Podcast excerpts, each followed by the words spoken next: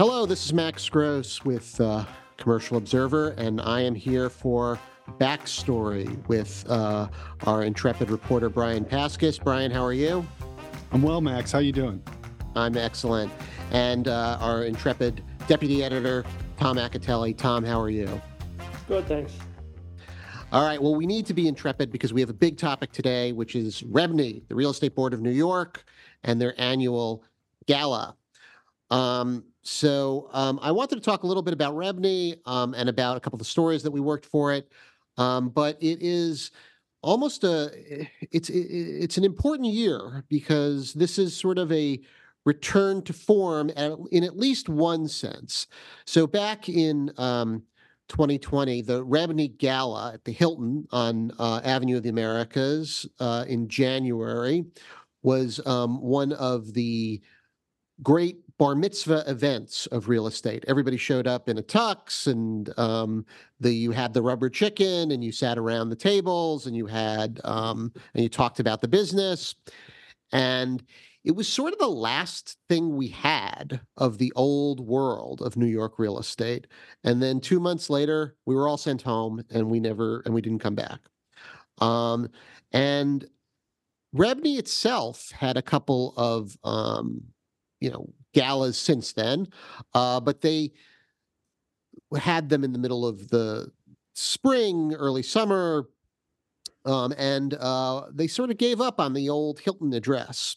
So uh, they moved to, I guess, I think it's the, called the Glass Houses out on um, Far West Side, and um, in at least one sense, it's, it's a it's a homecoming. Uh, this year they are um, coming back to January, um, and I always did like it as a January event. It was one of these things that you know you, you started out the year. It, it, it was almost part of the regular diet.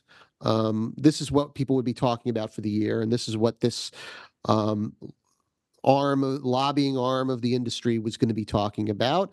And you would see all these, you know, great, you know, storied figures of the real estate business, people who would never answer my calls like Steve Roth, and some of the people who would answer my calls like Bill Rudin, and you'd see Larry Silverstein, and um, uh, you'd see Bill de Blasio, you'd see uh, Andrew Cuomo. Um, and uh, it was always an interesting time. Um, so REBNY is kicking off yet again uh, in January uh, at Glass Houses still, so it's not quite back to what it was. Um, but um, it's it's good to have it back in uh, in at least some form. Uh, and we always did a big REBNY issue to coincide with it, where we would talk about all the issues and uh, topics that were affecting REBNY. And uh, we did so again this year in 2024. So, uh, Tom, tell us a little bit about some of the stories that we have uh, coming out this week.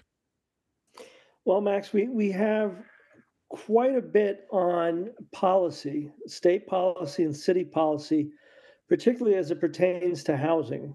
And REBNY, of course, plays a major lobbying role on both levels, city and state, when it comes to housing. And the, the gist of it basically, as a lot of listeners probably know, due to policy changes in 2019, a, a suite of laws in Albany that was very favorable to tenants, and the expiration of the 421A tax abatement in mid 2022, there hasn't been a lot of new housing construction in New York City in particular. So we explore when and if that might change.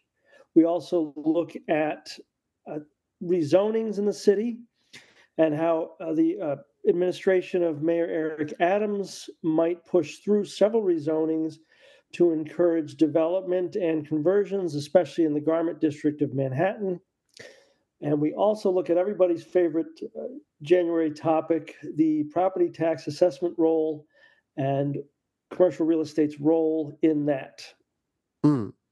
So, um, and and we also talked a little bit aside from policy about politics. Oh yeah. Um, we, we it is it is 2024, um, and that is an election year. And uh, Brian, you wrote a little bit about that. Yeah, yeah. Uh, thanks, Max. It's uh, it is 2024. Hard to believe. Uh, and, and here we go again. It seems with um, Joe Biden versus Donald Trump. It seems the nation is running it back.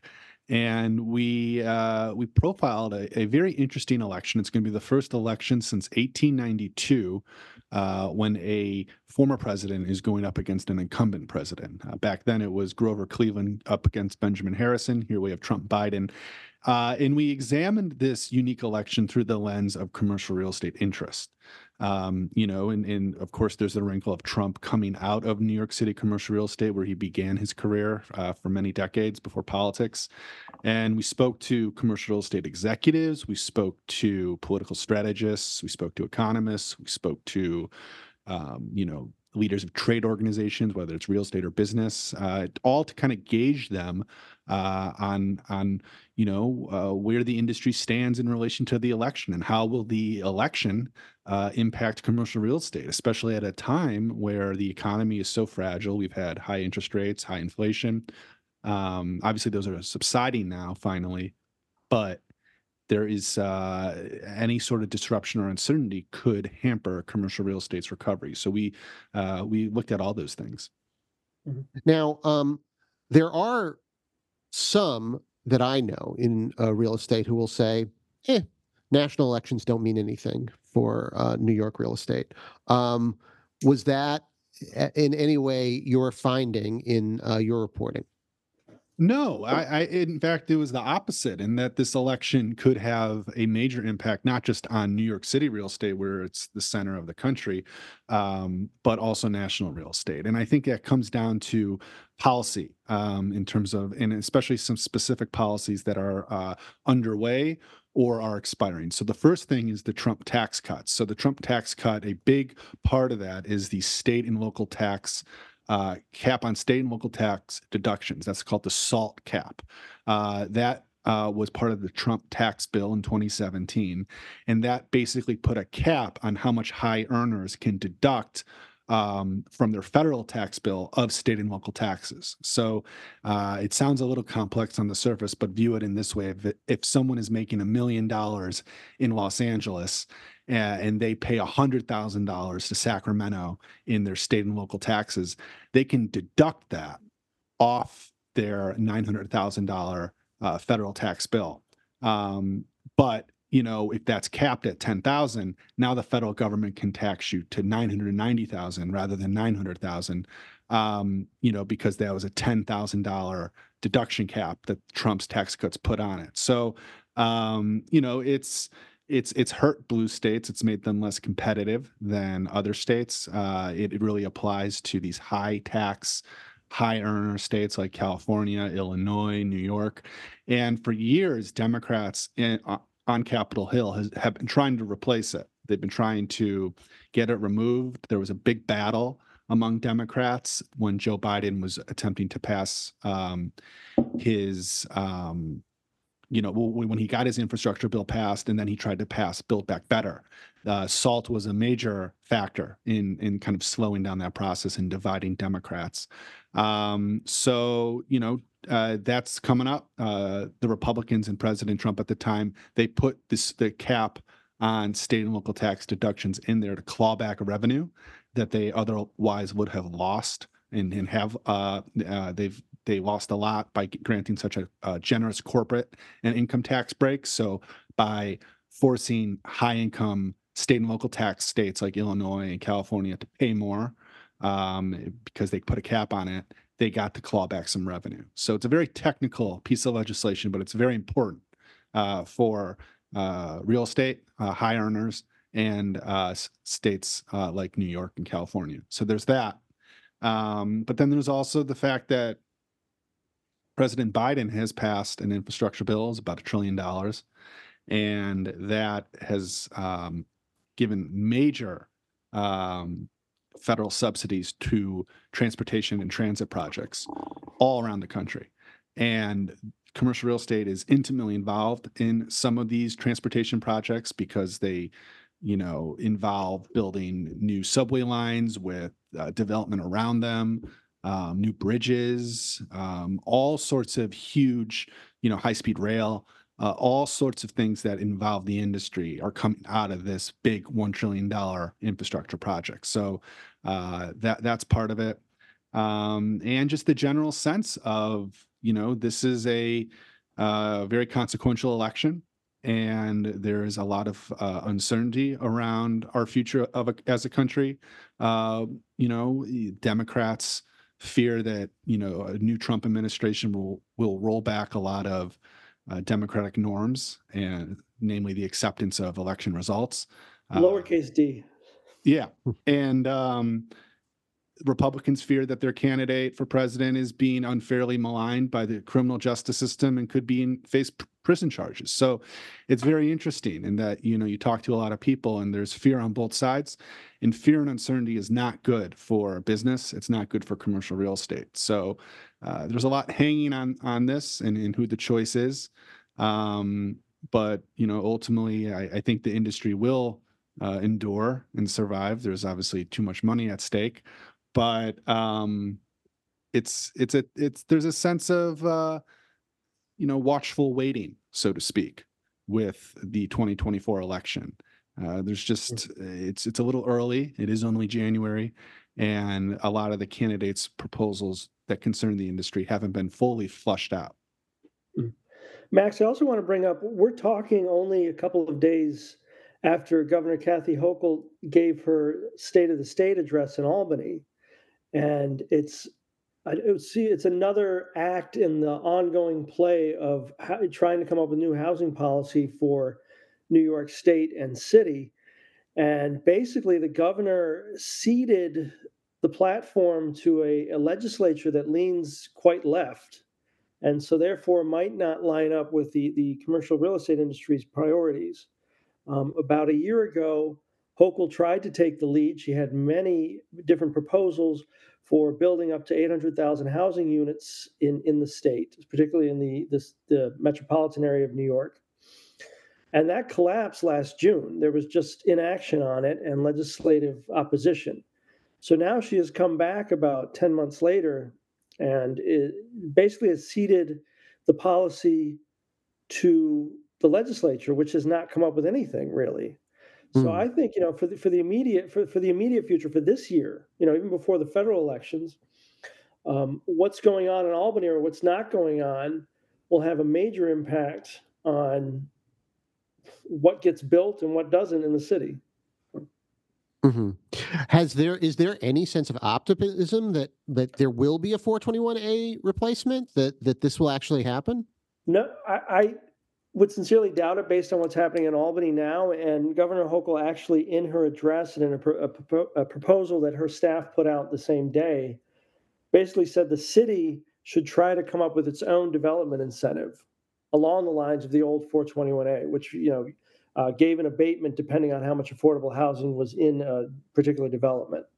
Uh, it's unclear if the city even has the resources to do that or can do that. Um, so it'll be interesting to see. And I, you know, one one election follows the other, so this these become very hot topics to touch for politicians. So Well, and this does kind of dovetail a little bit with the the, the question of the federal election. Obviously, the Biden administration has put a, a tremendous amount of money towards infrastructure spending, as we've mentioned already. But um, is there any push to do anything regarding housing? Can the federal government do any like uh, housing They- construction? The the the federal government had a a lot of uh, affordable housing subsidies put into its Build Back Better bill. That was about 3.5 trillion, I think, when it was delivered to the Congress. They were not able to agree on it. It was a very complex piece of legislation, uh, but there was going to be a lot of federal money devoted toward refurbishing. Um, you know, federal housing, um, NYCHA buildings in New York would have uh, gotten, uh, I think, close to 40 billion uh, for repairs.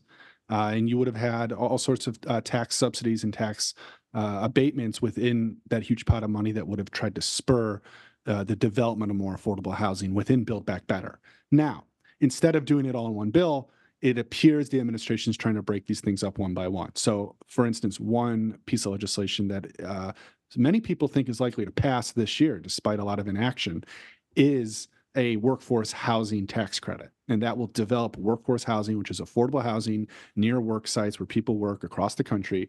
Uh, it, this would give uh, private sector developers uh, tax credits, federal tax credits, to to give them an incentive to build this type of specific affordable housing for Americans. Uh, that is something that's a bipartisan legislation in both the Senate and the House. Biden's behind it. I think they're working out the kinks right now. Uh, obviously, what holds precedence over any smaller bill is a larger uh, grand bargain bill on immigration. Uh, and that's Mhm. also tied to the, the commercial real estate interest too. Yep. Mm. And it's also, I would say, the the uh, the immigration crisis in New York is something that REBNY's focused on, Mm-hmm. as the Yeah. industry is focused on, and it's not entirely clear if there's a path out of it, as, as Brian said, you know, without the federal government stepping in in a major Oh, way.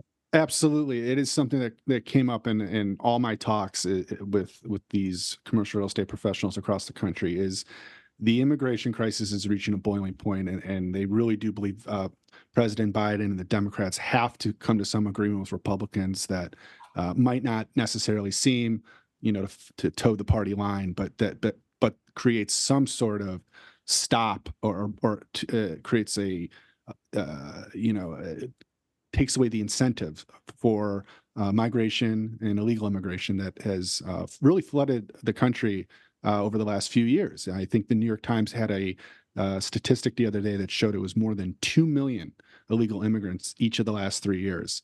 And um, we're seeing it here in New York. There's more than 150,000 migrants uh, in city homeless shelters.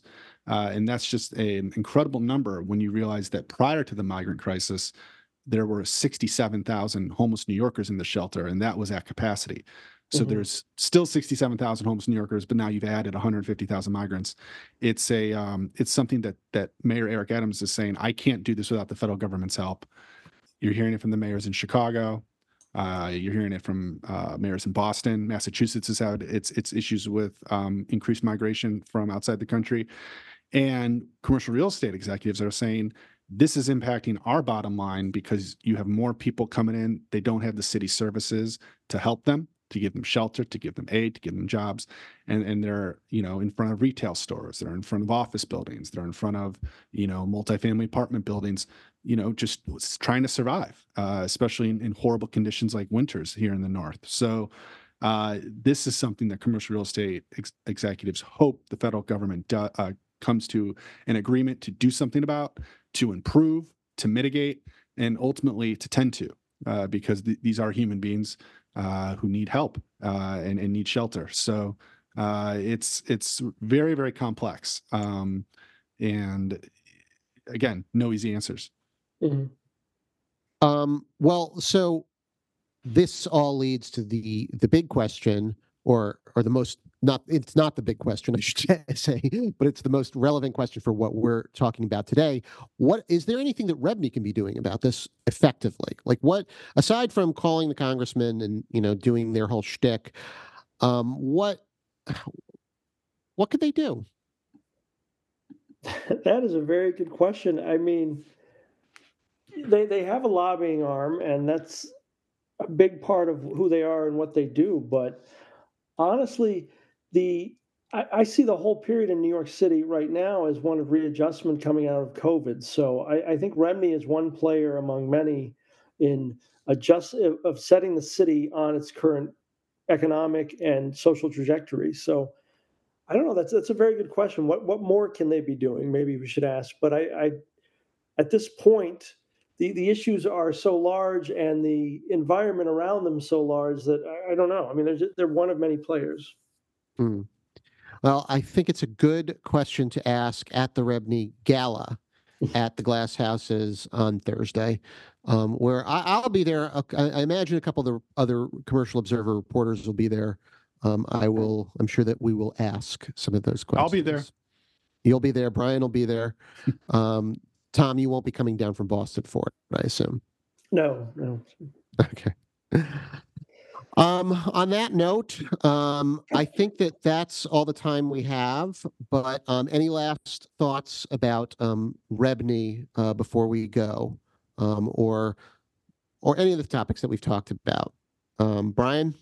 Well, I think one thing that stood out is what, what makes the election interesting from a commercial real estate perspective is you have commercial real estate professionals and executives who do recognize in Trump, you know, someone who came out of their uh, their environment, who he's the first member of the private sector to become president, not a uh, political leader or a general. Uh, in our nearly 250 years, so there, there's there's a wary sense of I think respect uh, toward that accomplishment, but also concern because the man is so unpredictable and chaotic. And to that end, we have heard from pe- from folks. Uh, uh, one one of my sources told me that she know she believes um, that if Trump were to be elected again, it would generate an incredible amount of resistance and instability in major American cities, Chicago, LA, New York. And she called New York the hotbed of a resistance movement against Trump in terms of protests. And she said that would be terrible for New York property values, for New York real estate, for office, for central business district recovery. Um, because when you have political instability and protests, as we saw in the 1960s, uh, it could get really out of hand uh, and, and, very damaging to the country's fabric. So uh, that's something to, to, consider over the next 10 months before we vote. Tom? I was going to say, on a lighter note, uh, Jed Walentas is the new REBNY chair, and I am pretty sure I mean, he comes from Brooklyn. I can't remember the last non Manhattan based REBNY chair. Ah, I, I, invite the listener listeners to contact me directly and correct me if I'm wrong. So Um, yes, he is, and um, uh, I mean, I, I, can think of few people who have had a, a bigger impact on Brooklyn real estate uh, than uh, his father uh, David and his mother Jane and uh, Jed Walentas. Um, well, lots to talk about, lots to think about. Um, read Commercial Observer's REBNY coverage um, and the post coverage, which I'm sure we'll be doing soon. Uh, I'm Max Gross uh, for Commercial Observer. Uh, Brian, Tom, thanks so much for being here. Thank you, Max.